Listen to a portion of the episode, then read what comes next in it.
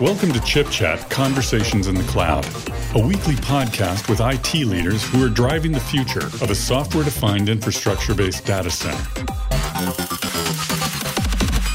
Hello, I'm Jake Smith, and welcome to another edition of Chip Chat Conversations in the Cloud. Today I'm speaking with CTO of CoreOS, Brandon Phillips. Welcome, Brandon. Thanks. Thanks for having me. Before we get started, tell us a little bit about CoreOS and a little bit about yourself. Sure. So, CoreOS is a company started about three years ago and it was really founded by some of the ideas that Alex Polvi, my co founder, and I wanted to fix in the way infrastructure is deployed and managed today. And it comes from a lot of our experiences. Um, my background, I worked as a Linux kernel developer at SUSE. So I got a taste of kind of the enterprise operating system space and then uh, worked as uh, engineer building distributed systems at Rackspace. And so CoreOS our first product was a Linux distribution, and then we focus on how to maintain large distributed systems and applications over time. So I hear you guys just launched Tectonic 1.3. Can you talk a little bit about that? Sure. So Tectonic is a combination of a number of open source projects that we contribute heavily to or have introduced ourselves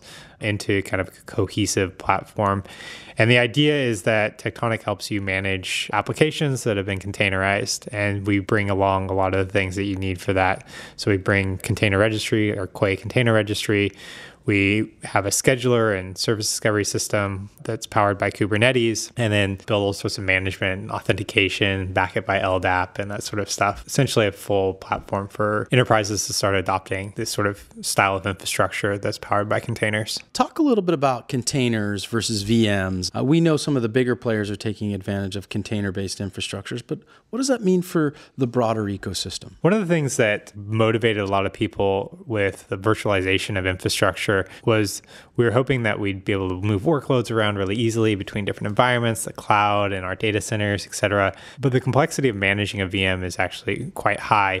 Containers are this new opportunity for application developers and ISVs to ship their software in a way that's actually independent of the operating system. And so, in a similar way that a VM is consistent because it's like this self contained thing, a container is consistent in that it's a self contained thing, but it's one like click up the stack higher.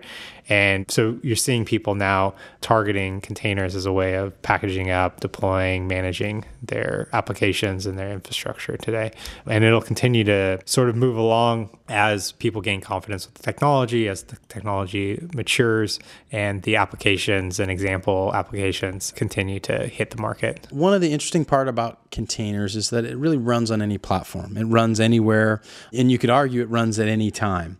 Talk a little bit about how you begin the design methodology as a CTO to design a product that does that. I mean, you know, your background there, so kind of go into detail. So, CoreOS Linux was the first product that we introduced, and CoreOS Linux being based on Linux means that we're able to run in any sort of cloud provider, run on bare metal, run in virtual machines.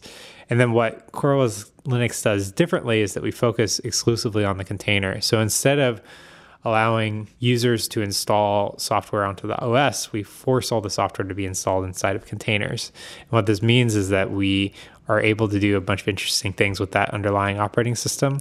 We're able to say by default, CoreOS Linux automatically updates itself. And that's because by using containers, we've broken this dependency between the application and the operating system in such a way that that's actually possible. Similar to how, like, your Android device or your iOS device gets an update, but your applications like mail and calendar continue to work. We do a similar thing only on the server side. It's that abstraction, that uh, separation of concerns that allows these containers to run pretty seamlessly across all these different platforms. And then we lean heavily on just the fact that Linux is super stable and based on APIs that computing has been using for 30, 40 years at this point. All the POSIX APIs and all that stuff is pretty solid um, and hasn't really changed much. What I heard from you was containers could be more secure because in a container world, I can actually just update everybody right now to be more secure, more flexible, or provide incremental services. Can you talk a little bit about that? So, if you watch the show John Oliver, he has this great show. And one of the issues he went into was around security. He used the term how it's like we're dancing wildly on the edge of a volcano. The reason that it's so is because software is inherently always going to have a bug in it humans make mistakes and building secure software is really difficult. And so, really, the only cure to that is the ability to push updates to servers. And that's kind of antithetical to how we're doing things today, where a lot of operators will build out a system and then once it gets working they won't touch it because they don't want to get paged. And so with containers we have this unique opportunity where because the containers are self-contained we're able to run say version a of our application and version b of the application on the same physical gear at the same time. And we can put some customers or some of the load on the version b while version a is still running. And if it starts to look bad we can immediately swap back to the old one and it actually makes upgrades something that happens on a human time scale on the order of like seconds or minutes. Whereas with vms or physical gear we're talking usually about hours to distribute those between data centers or sometimes days if you're going to have to like reprovision a physical device. And so it's this consistent self-contained thing that allows us to actually deliver software updates to the back end of the internet, which arguably is where all of our photos are, where where uh, where everything important is, and we're able to bring some of these same patterns that have applied to mobile and to these embedded devices to actually where the data exists today in 2016, which is a huge, powerful thing. You're also a part of the Open Container Initiative. We love standards at Intel. We think standards and open source are the backbone of the industry. So, can you talk about the Open Container Initiative and your role in it, as well as the role of the initiative for the greater ecosystem? So, one of the things that is pretty common in the sphere of software and internet standards and that sort of thing is that a piece of software will come out and it will get extremely popular and then a number of things want to interact with that piece of software. And so you have to at some point just write down like how does this thing work? How do I talk to it? And what the Open Container Initiative is attempting to do is write down specifications for two important things in the container ecosystem. One is the runtime spec, which is when I want to go and run a container, how does that actually happen? What does it mean to run a container? If I'm an application running inside of a container, what can I expect to happen? these sorts of concerns. And then the other one is the image spec. And the image spec is a really critical piece because this is the spec that says, I am a software engineer or a developer, or I'm a build system, or an ISV, and this is how you package up the pieces of the files and the libraries and everything together so that it can be downloaded, shipped around, and ultimately unpacked and ran as a container. Mm-hmm. And so the Open Container Initiative was an initiative started about 16 months ago with most of the super important folks in the industry working on containers Docker, Amazon, Microsoft, Google, CoreOS, IBM, Intel, etc., coming together and trying to sort out these specifications, write tests around them, create governance and copyright rules, et cetera, around how this stuff works. Uh, but we're all just kind of pushing along and trying to get the first version of these specs out so that ISVs and build systems and open source engineers can start to rely on these things and know that no matter how they intend to package up the application, it'll work with various implementations that are OCI compliant. That's awesome. Well, keep working because we appreciate standards. Standards matter for everybody.